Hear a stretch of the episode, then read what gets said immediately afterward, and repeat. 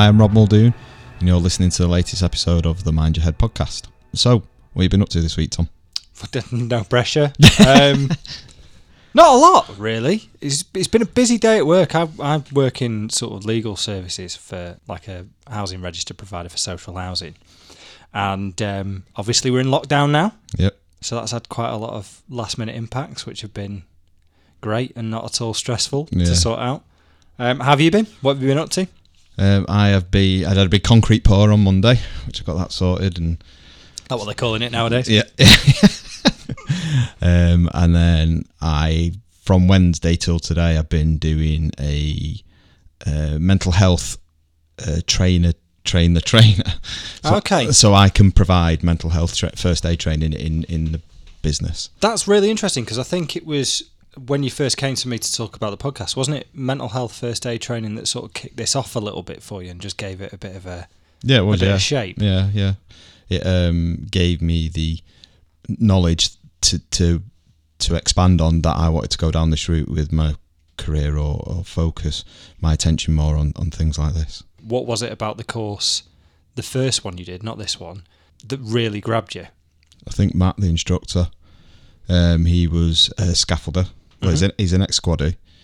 Went into scaffolding. He was going to attempt suicide, but his manager recognised the signs that there was something wrong. He was mm-hmm. not, not turning up for work and things like that, not looking after himself and being more narky than usual. And he went round and basically rescued him. Mm-hmm. In he went and knocked on his door. Matt Matt said that he was ready to go and and kill himself Had a plan. had so a plan, end his life, had an end of life plan, and it was the, the day had come for that to um to for him to execute that, and his boss got there first and brought him round and saved his life and That's incredible. and turned his life round, and now he goes round the country um, delivering these two day workshops. I, th- he, I think he does other stuff, but Mhm. I, I've just had a two day workshop with him, and that sparked a spark inside me to see if I can portray that message across to people and help them out. It's it's a really interesting link because I think with mental health and the trades and the forces. And the reason I say that is because when I worked at my old place, again, another registered provider in in uh, Greater Manchester, we had an initiative which was quite patronisingly called a uh, social enterprise within Yeah. the trust, and it was to get ex-offenders and squaddies um, a trade, so they could make something, have a bit of yeah, yeah, um, direction in their life, a bit of um, routine and guidance and all that sort of stuff, training, skills, blah, blah, blah, blah, blah. And that's pretty scary. And the reason I say that is what is it about going off to fight and, and represent your country, being in prison, and actively choosing to do a trade that kind of leaves you all in the same space at some point? all of those pressures put pressure on your mental health. They put pressure on your self confidence, this, that, and the other. So you've got a squaddie who feels left behind when they come home and they're readjusting to civilian life. Ditto for someone who's been inside. But then they've got someone like yourself who's made a trade for themselves. Just wondering your thoughts on that because there's a bit of a link there. And it's come up a couple of times in the past, and I've always just found it a little bit odd. I think the military guys can bring a lot over f- from their experience in the military. So, the working as a team, the physical side of things, because like bricklaying, everything to do with bricklaying is heavy, hard work, and you're out in all weathers, and you need to be organised as well. So they can use their organisational skills, um, and they can then bring that into the the workforce, and ha- they make good leaders. They make good managers. I think they have to realise they have to tone down a lot from. Yep. It's not like they're talking slowly. Screaming at an Yeah. apprentice. yeah. So they, they have to change their attitudes to that, but they adapt well. They adapt to a situation because that is their training. They get thrown in the middle of a desert, or they could be thrown in in the middle of the Arctic, and they have to adapt to that sit, surrounding situation. Um, I think the one with the offenders, ex-offenders. I think the thing with the construction industry, whether it is bricklaying or whether you are doing joinery or plastering or whatever it might be, you don't need a massive educational background.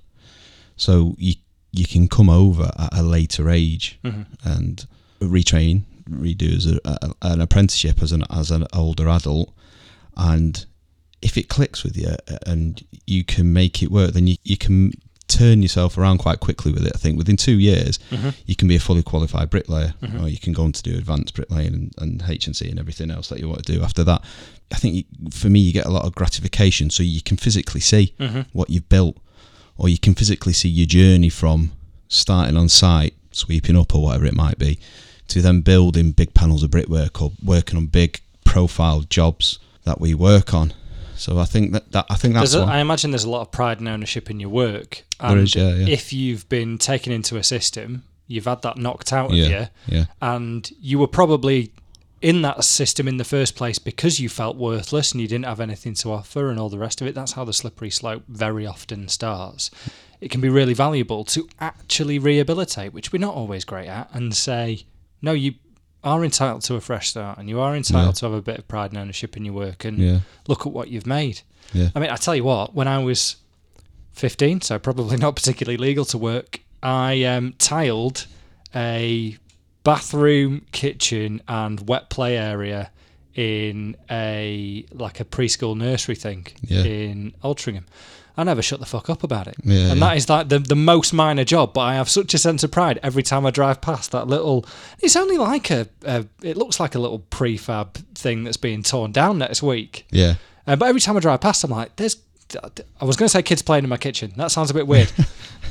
but there's kids who are benefiting from the space I, I, I created. And if I'm honest, that is bullshit. I'm not. I'm not. I've not created an amazing space for them to do something. But I can absolutely understand, given how much I milk it every time I drive past it, Yeah, how yeah. much pride and ownership it must take for someone who's never had that opportunity before and never had that that Yeah. chance to actually sit and stand back and go, oh, actually, feeling proud of what you've done. yeah, I made that with my own hands, and I guess the the squaddies example is a is a is a good one as well because very often because they are in such high pressure environments where they're being barked at or there's shells going off or there's just a lot of high stress and tempo with what they're doing.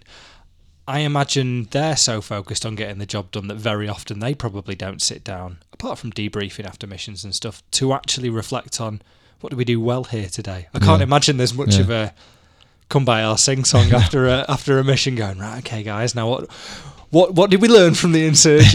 Yeah. What did we take Yeah, away yeah. from that experience? Um, so yeah, I can see from what you've just said how all of those things line up.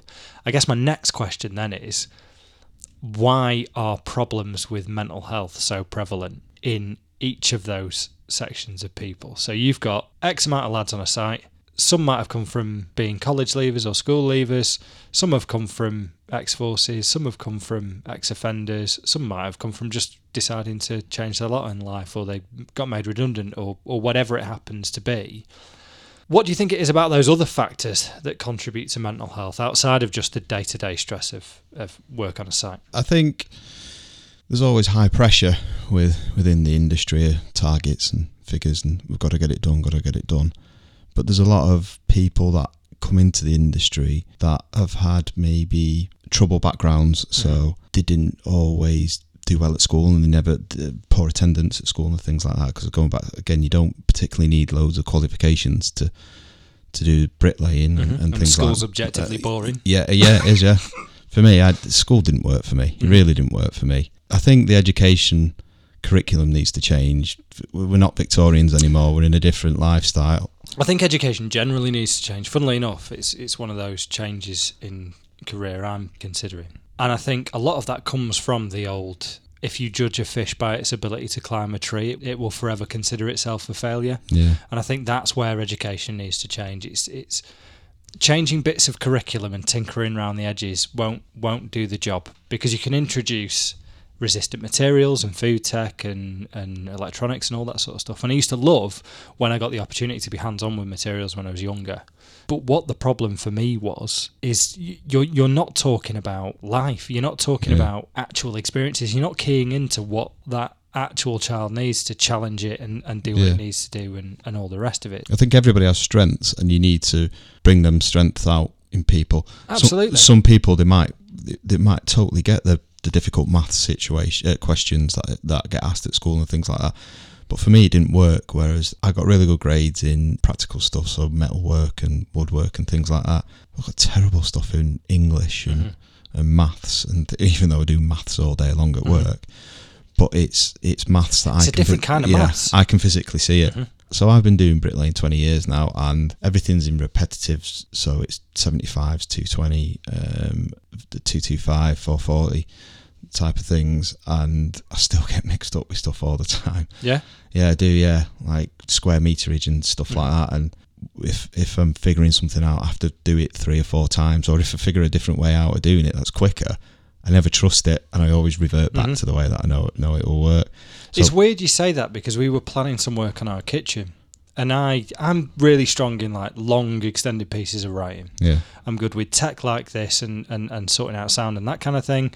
I'm also crap at math. So we sort of sit in the same place on that Venn diagram. We've just Yeah. got different skills either side of Yeah. that because I was going through exactly the same, trying to work out square meterage. And we got a quote for a concrete pour to sort of level out. It's like a kitchen hall in a little room, sort of to the end of it. And for some reason, I ended up with something like an 800 square meter space. Went out to get a load of quotes. I'm like, why is this going to cost me like several thousand pounds for what are three pretty small rooms? yeah.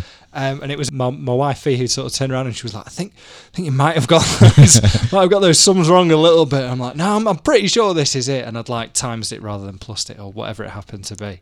Yeah. Um, but yeah, I totally get that. So like Monday, I had that concrete pour, and I must have cubed it up seven times, and I paid for an extra two meters of concrete, which I didn't need.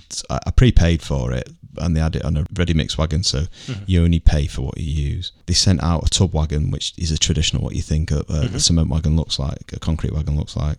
And I cubed it up. I think I originally cubed it up at 11 meters, and I thought, no, I've made it a bit bigger, and it's a bit deeper over there, and blah blah blah. And I came out at 12 and a half meters.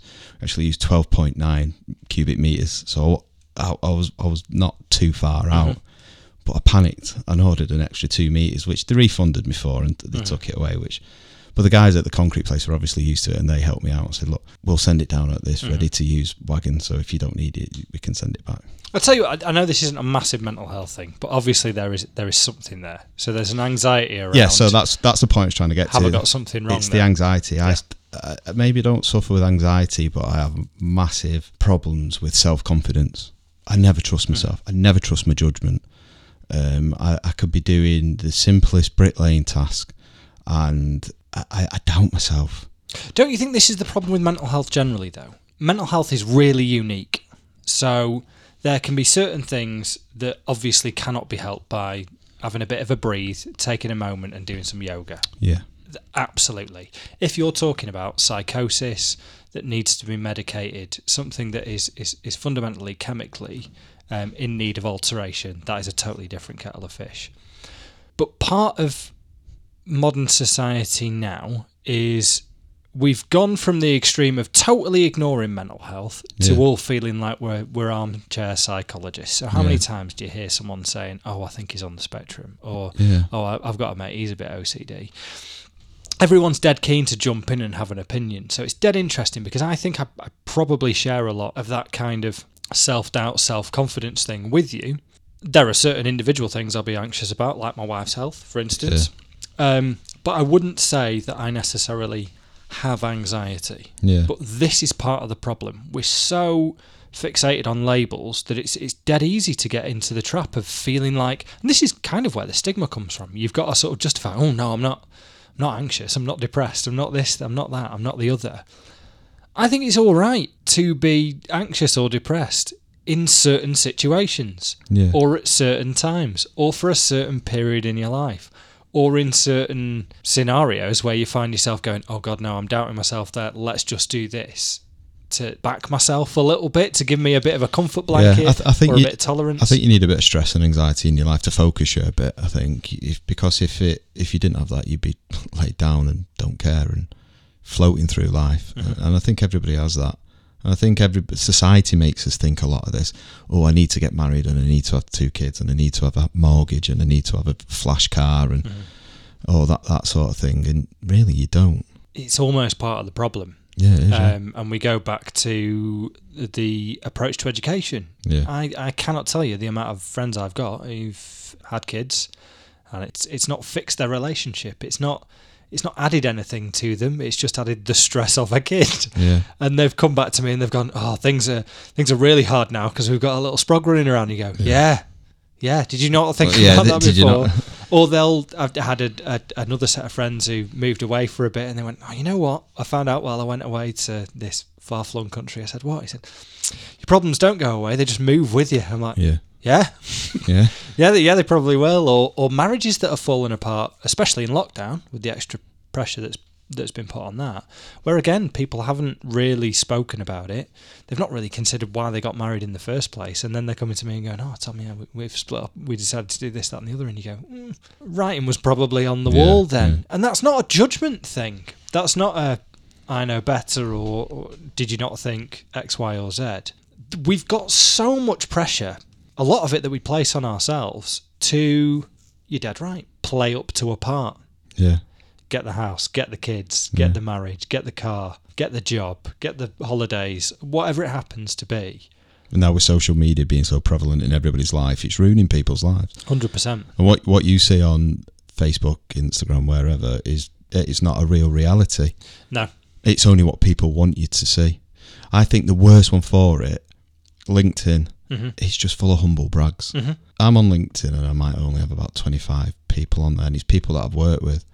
I get constant people sending me requests to be my friend or whatever they call it on there, and I'm like, I have absolutely no connection with you.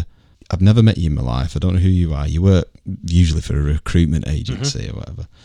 I'm not interested. And then, then I'll be scrolling down through it. I very, very rarely go on it. I'll be scrolling down through it and it's just people saying, oh, we've done this for this, this, and this. Well, that's great, but you're only doing it to self yeah, promote. yeah, yeah. yeah absolutely it's really funny because i've got a total opposite approach to linkedin Yeah.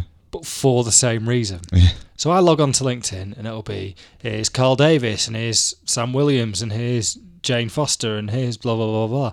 And I'll just add them all. I don't know a single person. So Yeah. you've probably got about twenty five contacts on LinkedIn. Guaranteed I've got probably a thousand. Yeah.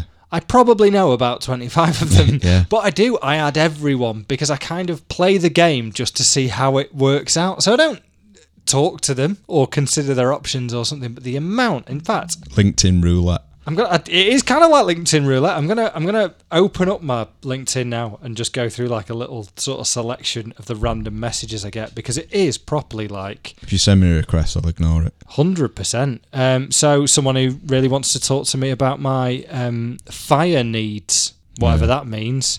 Um, someone who wants to talk to me about risk management solutions, and it is. It is just people trying to fire out that classic recruitment scattergun to go, what can I get you on the hook for? And I love doing it just because, yeah, sod it. I'll, let's see what comes out of it because I do exactly the same. I scroll through LinkedIn and I just think, great, you've got a new job, fantastic, Yeah, you're on yeah. more money, Yeah. great, you're doing this project, amazing, you've developed that many homes. But it is all just shameless self promotion. Yeah. Fair play to you. If that's the channel you want to do it on, it's just not for me. Yeah. So I sort of engage with it, but I do it as a bit of a piss take just to sort of see what comes out in the wash because I just imagine this sounds horrible. This makes me sound like a sociopath, but I imagine the person sat on the other side of the computer screen going, "Dave, we've got one on the hook. This guy Tom, he's just he's just added me on LinkedIn. I reckon this is a I reckon this is a lead." Um, I should probably play with it a bit, little bit more. I should probably reply and go, "Yeah, Dave, no, I am. I'm I'm I'm interested well up in your, it. Yeah. in your ground source heat pumps. You want to do you want to talk a little bit more over coffee? See what I can get out of the bargain." It's at the first lockdown we had. There was um, people going on saying that they were going out delivering food and everything. It's great. It's really good, but ultimately they were just doing it as a self promotion for the for the business. If they're doing it, just do it. You don't have to tell everybody about it. Mhm. If somebody else is talking about it that you've gone out and that's great. I think that's where it works for me. Saying that, look at these guys work in our community. They're a really good local business. Keep everything local, and I think that that works like that for me. But when somebody's um, putting a shameless picture on with an old woman that they've taken some shopping round for, or when they're a double glazing outfit or whatever it might be, and then Or your brother. yeah, oh, my brother. Yeah, what are you doing on there? Does Jen know you're out? With us? But um, it's I don't know. It, ju- it's it frustrates me. I think more than anything. We could do we could do a section on this called unpopular opinions. I don't know how unpopular it'd be though. I think there's a lot that social media has given us. There's also a lot that social media has to answer for. Yeah, The reason I say that is um, so my wife, she's a copywriter for a, a fashion retailer. She did a lot on Instagram when it was very first I think. So just a lot of just pictures she took, and um, she does like fine art calligraphy and illustrations and Yeah. stuff like that. So she put up pictures of that. Dead nice, but it was just her way of sharing her portfolio, doing what she does, which is which was great. As a result of that, she slowly started to cultivate this massive following. She got something like seventy odd thousand followers on Instagram, which is amazing. And the only reason I say that's amazing, it's not the fact that she's an Instagram famous person or was at that point. It's the fact that I go down to Cardiff to watch international rugby all the time. yeah, And I sat in the Millennium Stadium and I was just like, that's more people than are in here today. yeah, yeah. Not hard with the Welsh crowd, but um, I'd, I'd sit around and I watch go, Six Nations? oh, God. Less we talk about it, the better this year. I'm taking the Donald Trump approach to uh, the Welsh Six Nations campaign. I'm ending every match after about half an hour. We'll count the we'll count the score then. yeah, Wales swept it. Grand Slam. I'm dead happy. Um, no, I'm not going out of office. Anyway, um, yeah. So I'd sit there and I'd just go, "This is incredible. This is so many people." Um, and they're all people that follow you. And lo and behold, Instagram changed their algorithms and they sort of played around at the edges and stuff like that. And she just slowly started losing more and more followers because her content stopped getting put to the top. the top of people's feeds and pages because it was based on this weird notion of whoever you engage with on whatever. Ba- I, I don't know the, the ins and outs of it, but she started sliding down, sliding down. I think she's about 40 odd thousand now, which is Still still impressive. a massive amount. But she massively self doubts herself because of that drop. yeah, Now, there's a lot to be said around, well, the those who matter don't mind, and those who mind don't matter. mm. Um, and there's also a lot to be said for the fact that if that is something that can be created just through a change in an algorithm, then it isn't a genuine connection. And this is where I think social media has something to answer for. yeah, Is social media isn't necessarily there to cultivate genuine stories, genuine sharing, and genuine connections anymore. Because when you are just putting out genuine content, you're penalised because it's not an ad and you're not driving engagement and Yeah. you're not doing this, that, and the other. That's not how we interact as people. no, It's not how we do anything else. In fact, it's a little bit weird to approach life that way, I think. Is it going to get to a point in 20 years' time that people are not going to do face to face anymore? And it is all going to be through Zoom and through Facebook and Instagram and whatever else? I don't know. Potentially, potentially. I've, I've got to say, I'm not here for it in a lot of ways. Um, I've, I've, I've had my fair share of Zoom meetings over the last six months, so I think I'm done. Yeah. I think I've, I think I've been there, done that, and Completed it, mate. Yeah, yeah, absolutely. Um, I think, however, it's also ground me down a little bit Yeah. Because I used to be um, in my deep dark past, straight out of uni. I used to be a recruiter, an Mm. IT recruiter, and I was making phone calls every day, like hundreds of phone calls a day. Had no problem talking to people. I've no problem talking to you now. I've no problem talking to people face to face. Not an issue Yeah. every day of the week, I would rather text you than phone you at the moment. I think because A, that broke me, just making unsolicited calls to people, Yeah. and B, being in a new reality now where we communicate via email and via text and via Facebook walls and Instagram and, Yeah. and WhatsApp all the time, just makes it a load easier to switch on and off from Yeah. and there's a lot to be said for a digital detox. I'm I'm I'm very envious of you in a lot of ways being able to do practical work Yeah. because I just don't get to switch off from the digital day to day, and that is a lot. Yeah. uh, Like on this course that I'm on now. So the, the trainings are great. Really, really good. Everybody who's on it is really good. Everybody's really engaging. But I struggled with the fact that I'm sat at a screen for eight a bit hours a day and I haven't got that physical contact with people. And I think that's people are going to start struggling with that through lockdown as well. Again, I think, especially with the darker nights coming in. Yeah. Rubbish weather, and people aren't going to be able to get out and socialise as such. Even when they do, they're not going to enjoy it in the same way that they did in a crack the flag sunshine Yeah. lockdown that we had in March. I think work as well. We're lucky on that because we can use the time that we have at work to interact with other people. So in the construction industry, we're not really going to shut down. There's measures in place Mm-hmm. uh, in the canteen and, and work areas and things like that. Everybody's got to be social distance, and uh, my hands have never been so clean in my life. Forever washing my hands and, Mhm. and sanitizing and things like that. Comes other things with dermatitis from using the hand sanitizer all the time. But we're pretty fortunate in that aspect that we can come to work every day and interact with people and carry on as normal. But there's still the flip side of it that, uh, as an industry, we, we're always we'll be working away on one job, one particular contract, and we're always thinking, right, where's the next job coming from? We might have 12 months' work, Yeah. but everybody's thinking, oh, I've only got guaranteed work for a year here, or three months, or whatever it might be. So there's, there's that stress that's always there and can add to your anxiety and pressure that you put on yourself and on a, on a daily, weekly, monthly basis. And with the lockdown now, people are going to start worrying: Are they going to start spending the money on doing Mhm. these big projects where people, a lot of people come together? Are we going to have to change the way we build buildings and things like that, and spaces, uh, uh, public spaces and communal spaces and things like that? And there's that that pressure that is now going to start coming into people, and people are going to start worrying about coming up to Christmas. Is is my job safe? Mhm. have I got employment next year? What what's going to happen next year? No, we, we never know what's going to happen next year anyway. But I think this COVID situation and this lockdown situation is is adding to that stress.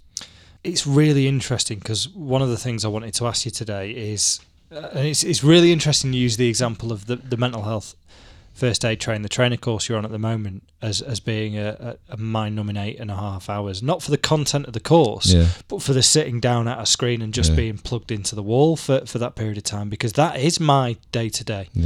Um, and has been for the last six months. In fact, if I'm really honest, it's been more often than not being plugged into a screen for up to 12 hours yeah, because there's not a great deal else to do. So Yeah. you just carry on and you, oh, I'll just finish off this report now. Whereas previously, I would have left the office at five because I had to get in the car to beat traffic to get home Yeah, or, yeah. or whatever. And ditto in the morning, I'd be in the office doing the work I needed to do in the office. So there isn't that break anymore. However, it shows that that that lockdown is affecting us all in different ways. And I did want to ask you about how lockdown is hitting the construction industry in your opinion, because that yeah, there are different pressures. I think we're all right this year because a lot of the stuff that we do, it's it's contracts we priced six, eight, ten months a Yeah. year ago, whenever it might be. But I think the problem might start next year, maybe when contracts are slowing down or they're not coming in to be priced, mm-hmm. and or people are starting to cut slash the prices and things like that. And that'll obviously have a knock on effect to the guys on the front line with the money going down and but everybody's cost of living still keeps going Mm. up. Absolutely, absolutely. I think the only bit of respite we got in the last year was when when fuel went through the floor, and Yeah, it was the first time I'd it. spent less than a quid a litre since probably I learnt how to drive. To be Yeah. honest, it, it's weird because the question I wanted to ask you about lockdown in construction, I assumed was going to be more geared around the risk of being on site and around other people and handling materials that other people are handling and, and making sure you're keeping on top of those protocols. But it sounds like that side of things you've you've pretty much got sussed in terms of making your operatives as safe as they can be. Yeah, so there's a lot of the time now. There's almost a rota system for the canteen. Um, there's, I mean, we have to wear gloves and glasses on on a lot of jobs anyway. As part of the PPE, well, definitely gloves. As part of the PPE, Because you're working for a big Michael Jackson fan. yeah, exactly. Yeah, he makes us wear them all the time. and uh, sparkly um, steel toe cap boots as well, Well, bring out your eyes. as long as you've got white socks on.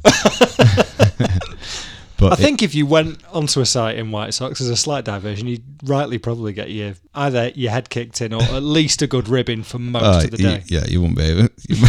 Absolute random as you'd be on the scaffolding working away and go, wait, white socks wanker. Here comes Robbie White. socks. yeah. but um, we're on that type of thing, and, and it's outdoors a lot of it. And you can, other there's not many jobs where we're going to be in confined area, or definitely not bricklaying anyway. How do you think changes in COVID affects um, people on site? Because the only thing I would say is yes, all those precautions are in place. You've had your COVID secure risk assessments and and, Yeah. and, and that kind of thing. But cases are going up Yeah, exponentially. Things feel a little bit out of control at the moment, and part of that comes from clarity and leadership and the message changing every so Yeah. often. Not to get political, but it's not been handled the best way it could in terms of how it's communicated and, and, and how it's put across. I think a lot of people got laxy-daisy with it as well. Yeah, and and because of that, do you think there is a mental health impact on people on site who might, even if they don't talk about it with each other, might rightly so be a bit worried that Yeah, while everyone yeah. else is able to shelter away and work from home, that they've just not got the choice. Yeah, especially when it first when the first lockdown was announced.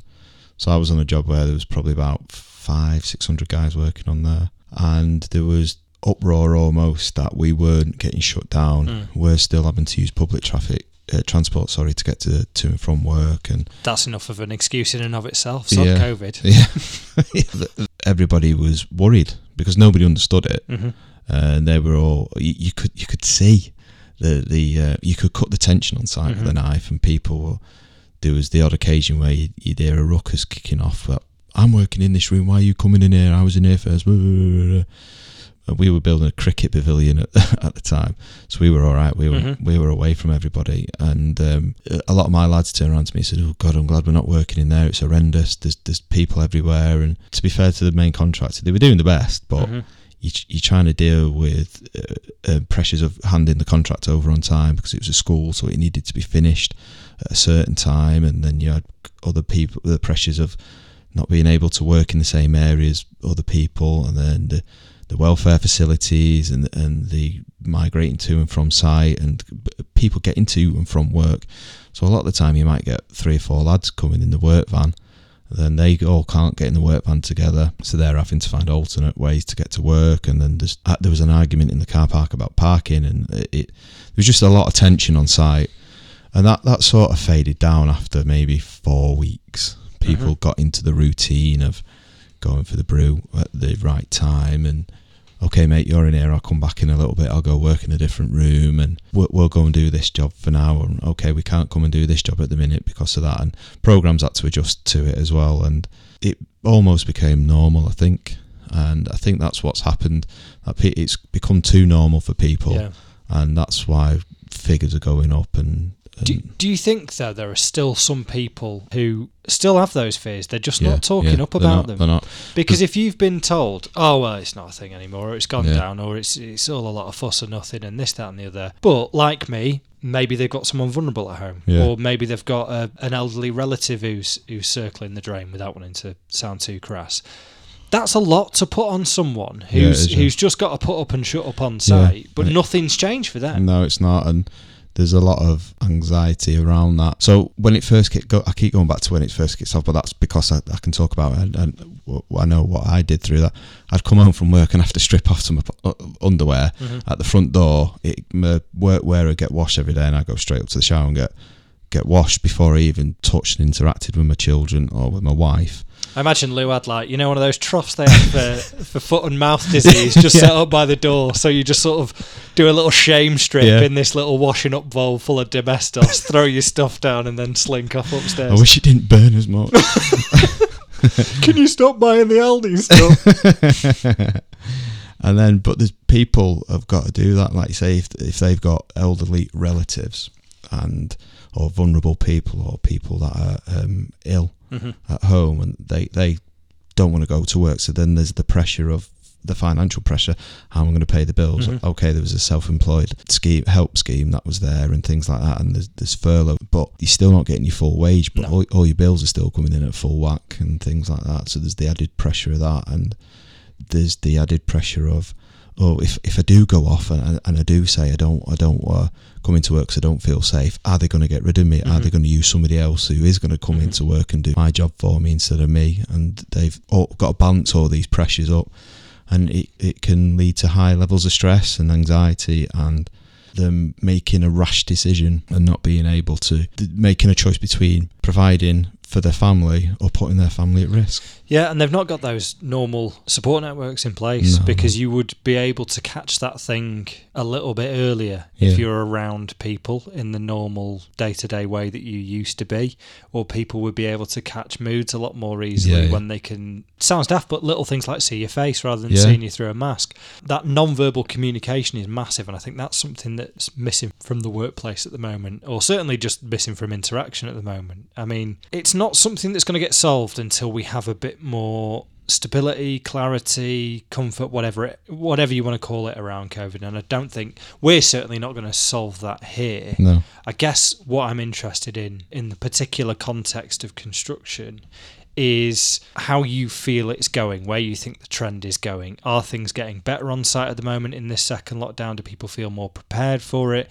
Is there any more security now that furlough's been extended, Extended. till March? Like, what does it look like for the industry to maybe just dampen down those fires a little bit around managing bills, managing workload, managing safety on site, and from the business point of view as well, making sure that a business Can like yours can survive and support its Yeah. people because there's a there's a there's a double ended stress there as well. Yeah, I mean, luckily I work for a great company who, who have looked after us all the way through. Um, we've we've been kept busy, so Mhm. we've worked, and even if when we were quiet on the big sites, we got sent to do maintenance in the yard or whatever that might be in our offices, and we kept us all busy, which I'm very thankful for. And there is the added stress that there's only so many of them jobs that they can keep us going with. And I mean, this time round, everybody's a lot more prepared Mhm. There's a lot more screens up and things like that, and there's a lot more, like you were saying before about risk assessments, COVID risk assessments, and things like that. And people are at a different mindset. It's having that conversation. Funnily enough, on the on the subject of mental health, it's having the conversation. Yeah, it is. Yeah, if things are properly communicated and you can talk Yeah. through what's going on or at least you can keep everyone up to speed that's half the battle is is, Yeah. is taking a bit of the oxygen away from that fire to, to just go no it's fine we're doing this and we're doing it for this reason the fact that you talk about working for a business that has been able to adapt keep you busy as Yeah. well has parallels with mental health in the same way Yeah, how how much better or in control or focused do you feel when you've got a project and something to focus on and take your attention and keep you busy and, and, and all Yeah, the yeah. rest of it a lot of parallels there yeah, there is. Like, there's a couple of guys that I know that I've worked with in the past who their site shut, so they were working on like the housing side of it. Cause they sort of shut their doors quite Mhm. quickly at the beginning of it, and they were ringing me and messaging me and saying like, "Oh, I'm sat home. I'm absolutely bored out of my mind. And what am I going to do?" And they start thinking about stupid things and not being able to focus on getting going out and getting a job and uh, or diversifying and go and work for one of the supermarkets as a driver or whatever like that and they, they got stuck in a rut a couple of them got stuck in a real bad rut and I was helping them through they're now all working again and they, they came round and got some work but they really strong right arms as well. Yeah. Really clean screens and stuff. that's what they've been doing. They've been cleaning the windows and stuff. But they they they lost the focus Mhm. on w- what they needed to do to to get out and get the work and work breeds work i think. Mhm. so if you're busy all the time and people can see you're busy you, you tend to get a lot more work coming in and things like that and on um, the other side of it as well panic breeds panic. Yeah it does yeah yeah. Overthinking breeds overthinking. And, and as soon as you hit that it's like a ski slope. As soon as you hit that piece it just doesn't really stop. No. Or the best you can do is slow it down a little Yeah, bit yeah. and, and try and control it. The minute you stop being able to do that it just runs away with you again. yeah it does yeah. And yeah it's a lot it's a lot it's a lot particularly when it's when it is around existential stuff. It's around where's the next paycheck coming from? Where's the next meal coming from? Yeah. how am i going to keep a roof over my head? How am i going to provide for my family? That's a lot for people to deal with when they've not been confronted with any of those kind of problems before. No. For something that's totally De- definitely not in our generation. I suppose the last time they had to think about this was possibly world war two. Yeah, especially something that's out of everyone's control and that is not something that they can sort of have an influence or and they know when in. the end of it's going to be. Yeah, absolutely. It's weird. I don't know how I'm fixed for it, and I don't really know how I'm going to tackle it. But again, on the topic of finding tools and methods and things like that to better or maintain your mental health, I think Yeah. the thing that, that is going to keep us busy for a lot of the next few months is working on the house. Obviously, you just bought a new house. I think the good thing with us as well at, at work, we can still switch off at four, five, three, four, Mhm. whatever time you f- they finish, the lads finish work or you finish work, whereas you can't. You, That's the mad thing. And when you said then, I've been on a two day training course and I just feel absolutely, it's mind numbing because I've just sat in front of a screen and I've had to be engaged with that thing. I kind of just felt a bit of a pit in my stomach and I'm like, oh shit, no, that probably is really unhealthy. And I do that every day. yeah, yeah, In fact, last week I remember getting to about probably three in the afternoon. Turned round to Fee and I just said, "Do you want a coffee and a and I'll I'll do us some bacon sandwiches for for brekkie?" And she literally just turned around to me and what time do you think this is? Yeah. And I've been hammering away for that long. I just hadn't thought about time passing at all. Looked up at the clock and it was about two, three o'clock. And I just think, Christ, I've not eaten. I've not been outside. Yeah. I've not even been downstairs. I go straight from my bedroom to my office, which is next door, and off back bedroom.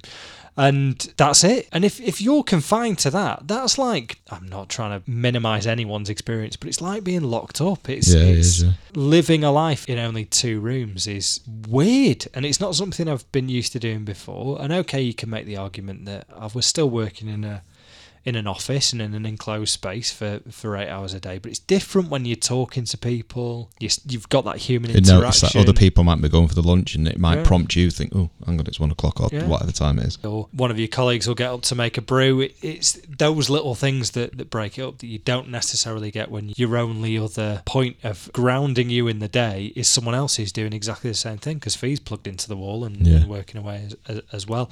I hadn't really sat back to sort of think what kind of effect that's having on me until you mentioned that from a training course then. But then this is what we're talking about. Yeah. It's those differences in experience and reflecting on the fact that yeah, it's it's incredible that you're out and about. But for me, like I like I just asked you then, my big panic is oh god, how do guys on site cope because they're out on the front lines and Yeah. they're they're more exposed to it than we are, and they're going out and going back to their families. And if what if they've got worries about family and people at home and, and, and stuff like that? It's important to put your situation in context. It's important not to compare too much because I think Yeah, you draw just false comparisons. I was about to say that. Don't think that what your problem is only small and it doesn't matter compared to what somebody else's problem is. At the end of the day, it's, it's in your world. It's it's your life, and you you've got to you've got to deal with it. Mhm. It's my problem's no less of a problem than yours.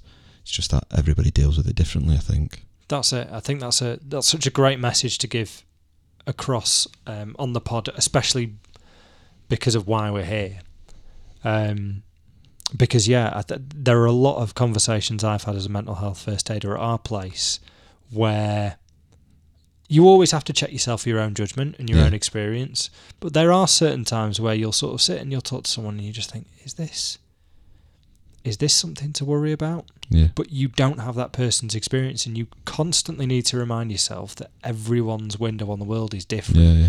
everyone's frame of reference is different everyone has different coping mechanisms everyone has different experiences. Some people might have been sexually abused when they were younger or someone might just have some trauma from an, uh, an accident or an experience when they were I don't know, out and about when they were a kid or something like that. There's there's, there's tons and tons and tons of stuff that can influence your life. Before we even get into the difficulties of being a man or a woman or black or white or, or all of these different factors that can play into it. So I think it's it's really important to just go back to basics and say that not even necessarily walk a mile in someone else's shoes, but just consider that there are different shoes Yeah, to walk in and there are think- different experiences. Yeah, I'm I'm quite a, a person, or I need to have something.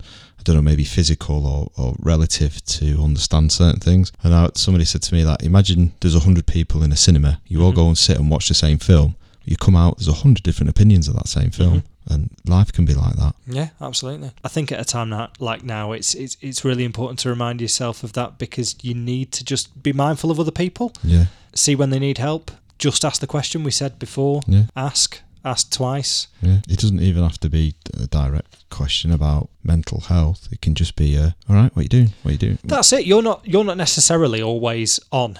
You're No. not always there to triage and solve and crack someone's problems, yeah, but just ensuring that you can recognize when someone needs to be broken out of that particular rut or just needs a bit of a question to, to check in and make sure they're okay or just needs a bit of conversation, especially now.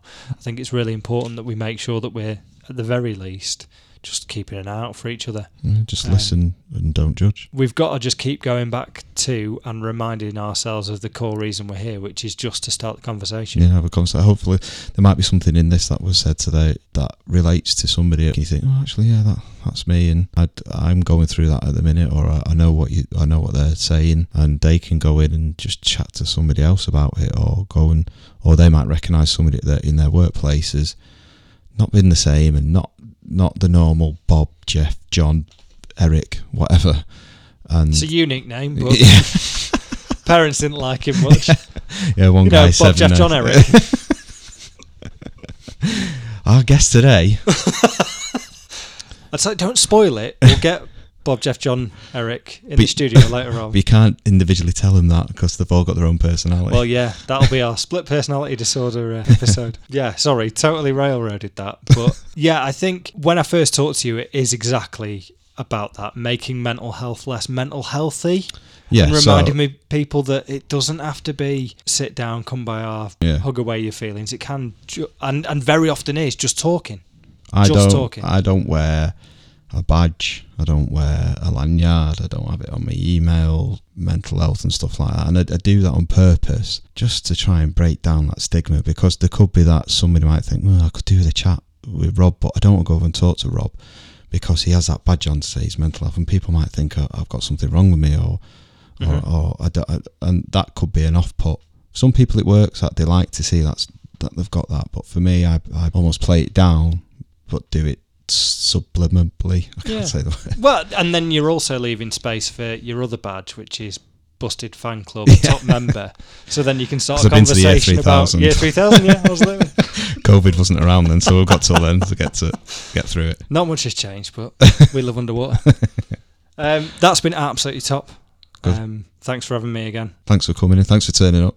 That's fine. Thanks for peeling yourself away from that computer screen. Just sitting in, in front of another one. Yeah, but it's a different type of computer screen. It's got different colours the voices go up and down. um, so it's a bit of a tease for um, next time we sit down with each other. Obviously, we're now in lockdown, so we're we're having to be a bit more COVID secure. Obviously, at Cotton City Radio Studios, we're we're doing everything that we can to keep secure and wiping down equipment and this, that, and the other. And that's not just for COVID reasons. Sometimes it gets a bit wild in here. I've had a lot of garlic. But what we're going to do is we're going to keep it local. We're going to keep it bubbly, and in that, that vein, we're going to invite a guest on, but we're going to make sure they're they're local and they, they sort of qualify under under It's a going to be something like the League of Gentlemen, isn't it? I, t- I tell you what, I cannot wait for this one because um, yeah, for the next episode, we're hopefully going to get Rob's brother into the studio. Andrew. Just be aware that whatever you say and tee up now, he's going to have the right to reply when he sits down. But that being said, go for your life. Introduce Andy. What what can the what can the listeners expect? Uh, they can uh, expect a charming, witty, full of himself, um, centre of attention type of guy. And then Andrew. And then Andrew will turn up. it's a shame we can't do it through Zoom and we can just mute him when he gets too much. We'll just buy marshmallows and that'll have the same effect. Or we could go back to uh, when we were a kid, a duct tape, or a masking tape to him completed from head to toe. So I might have to bring that out. Nice. yeah, yeah. It's a shame we've missed uh, Halloween because that would have been a cracking show for that. Uh, brilliant. Okay, I'm looking forward to hopefully a bit of a, a semi-serious chat about the mental health side of, of siblings and growing up together, and hopefully a lot of just having a bit of a mess around. Yeah, yeah. Be good time. Thanks. Nice one. Um, so if you want to take us out, I've been Rob Muldoon, and you've been listening to the Mind Your Head podcast. Um, you can get us on all the socials at the Mind Your Head podcast. And uh, I hope to see you on the next episode. Thanks a lot. take care.